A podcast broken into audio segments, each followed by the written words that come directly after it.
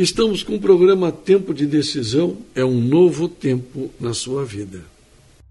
Reflita na morte dos apóstolos. É comum a crença de que cada um deles sofreu a morte como mártir, com exceção de João.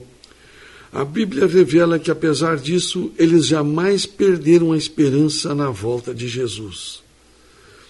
Pense no apóstolo João. Ele foi lançado em um caldeirão de óleo fervente, mas sobreviveu. E, bem idoso, com mais de 90 anos de idade, foi exilado pelo imperador Domiciano na ilha de Patmos. Durante o exílio naquela ilha solitária, Jesus Cristo deu a João uma visão de seu retorno. Ele escreveu sobre essa visão no último livro da Bíblia, o Apocalipse. As palavras de João transbordam de esperança. Eis que ele vem com as nuvens, e todo olho verá, Amém.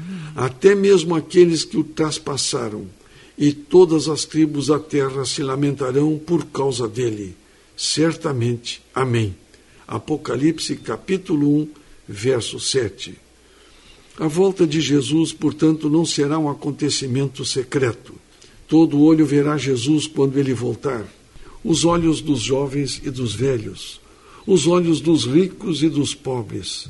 Pessoas de todas as culturas, nacionalidades, línguas, grupos e países o verão regressar. Tanto o primeiro quanto o último capítulo do Apocalipse ecoam a certeza do retorno de Cristo. Na última página da Bíblia, Jesus promete: Eis que venho sem demora e comigo está a recompensa que tenho para dar a cada um segundo as suas obras. Apocalipse capítulo 22, verso 12, Salete. Verdade, Reinaldo.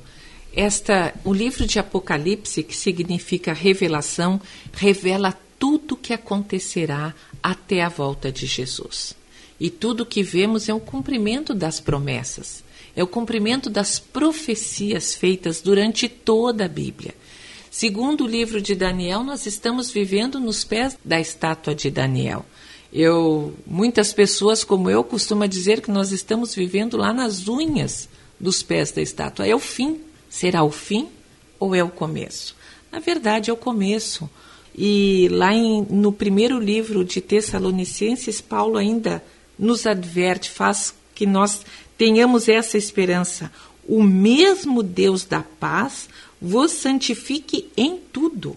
Então, Deus, o nosso Deus, é um Deus de paz, de amor, de esperança e deve nos santificar, nos purificar em tudo. Nosso corpo, nossa alma, nossa mente, devemos nos conservar íntegros e irrepreensíveis até a volta do nosso Senhor Jesus Cristo.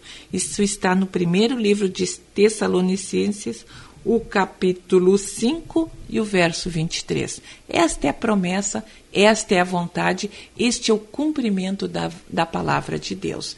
Que tudo isso seja feito e sem demora, porque precisamos nos conservar íntegros, esperançosos e amorosos até a volta de Cristo, nosso Senhor e Salvador. Salete, cada desafio que uma pessoa enfrenta e cada dificuldade que vivencia, logo terminarão. Esse sofrimento que nós estamos vendo no mundo hoje, das pessoas fugindo, grande número de refugiados aqui no nosso país também. Nós temos já um grande número de refugiados aqui no nosso país.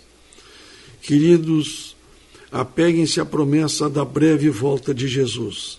Deixe seu coração repleto de esperança e de paz. A Bíblia revela que existe esperança além da crise. Temos uma esperança tremenda, a esperança no retorno de nosso Senhor. E essa esperança basta para nos ajudar a superar todos os desafios da vida. Então aparecerá no céu sinal do Filho do Homem. Todos os povos da terra se lamentarão e verão o Filho do Homem vindo sobre as nuvens do céu, com poder e grande glória e ele enviará os seus anjos com grande som de trombeta, os quais reunirão os seus escolhidos dos quatro ventos de uma outra extremidade dos céus. Livro de Mateus, capítulo 24, versos 30 e 31. A Bíblia, queridos, aponta o tempo inteiro para um amanhã melhor e anuncia a promessa de que um dia Cristo voltará. O mal será destruído, a justiça reinará para sempre, o pecado, as doenças e o sofrimento não mais existirão. Enfermidades, desastres e mortes serão banidos. Maldade, guerra e preocupações vão desaparecer. O apóstolo Paulo chama esse acontecimento glorioso de a bendita esperança, no livro de Tito, capítulo 2, verso 13.